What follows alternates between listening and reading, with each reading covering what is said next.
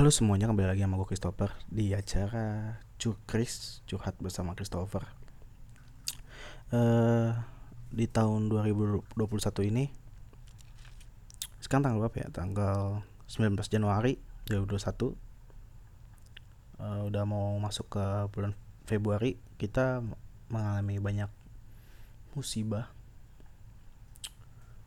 Banyak banget musibah yang terjadi di Indonesia mulai dari gempa, banjir, terus gunung meletus, erupsi, uh, sampai yang paling viral uh, pesawat Sriwijaya Air yang jatuh di setelah take off dari Soekarno Hatta.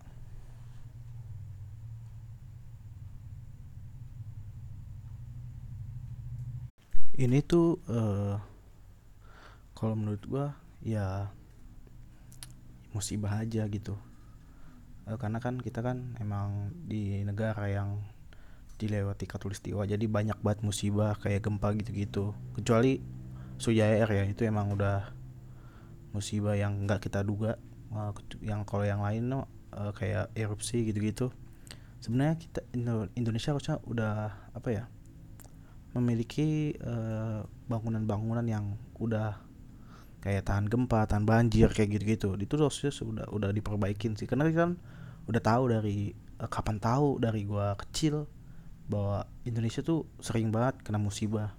2004 tsunami ya kan. Harusnya kita udah mempersiapkan uh, dari segi bangunan tapi uh, tapi mungkin pemerataannya belum berjalan dengan lancar ya. Semoga pemerataan juga uh, berjalan lancar. Tapi pemerataan juga uh, tidak dengan cara yang kayak menebang pohon gitu-gitu. Pohon itu kan harus dijaga juga kan. Hmm, dan gue harap orang juga jarang jangan-jangan merusak lingkungan lah. Ya yang paling ini aja deh ya, kayak buang sampah sembarangan. Itu hal yang simple tapi orang jarang ya gitu. Uh, dan untungnya kita uh, negara Indonesia uh, memiliki gimana ya? Sifat yang selalu bergotong royong saling membantu saling uh, mendukung. Tapi belakangan ini sih di media sosial yang panas sih ya. Gua nggak tahu tiba-tiba ada yang lawak bercanda yang nggak sepantesnya apa padahal ada musibah. Uh, kalau lu menertawakan itu maksudnya ya di lingkungan lu aja di daerah lu jangan nge-tweet lah seenggaknya. Itu sih menurut gua. Dan yang paling sebelnya adalah media ini yang paling gua kesel apa? Melak berita-beritanya tuh e, ngasih kayak prediksi ramalan kayak siapa kemarin tuh si Mbak Yu itu nggak keblunder menurut gue kenapa harus ngelakuin hal itu? Kan Indonesia kan lagi situasinya kayak gini terus lu keluarin statement itu dengan uh, yang pak yang paling kencengnya lagi uh, 2021 bakal chaos uh, presiden bakal digantiin begitu gitulah tapi uh, terus uh, pesawat jatuh gitu gitu pokoknya enggak, enggak lah nggak usah lah kayak gitu. Udah kita udah udah udah terpecah belah. Masa karena ramalan itu semakin memperkeruh keadaan gitu loh. Di media sosial tuh kayak wah kacau dah saling gitulah banyak yang percaya. Ya gimana ya orang Indonesia kan ya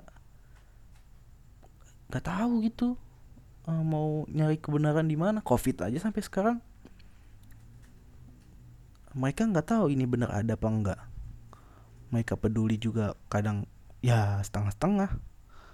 Mereka juga nggak keluar kalau nggak kalau diperingatin doang semoga Indonesia membaik deh dengan situasi yang sekarang. Uh, jangan covid dulu deh. Yang sekarang sekarang dulu PR PR rumah dulu deh. Orangnya dulu yang diperbaikin. Manusianya dulu yang kita perbaikin. Kalau lawan pandemi ya kita satu, satu suara. Nggak boleh tuh yang namanya terpecah belah. Nggak boleh kalau mau ngelawan nih covid ya. Bodoh amat deh lu ngomongin konspirasi apa enggak. Tapi seenggaknya kita menang dulu dari ini covid gitu loh. Kayaknya sih udah gitu aja. Terima kasih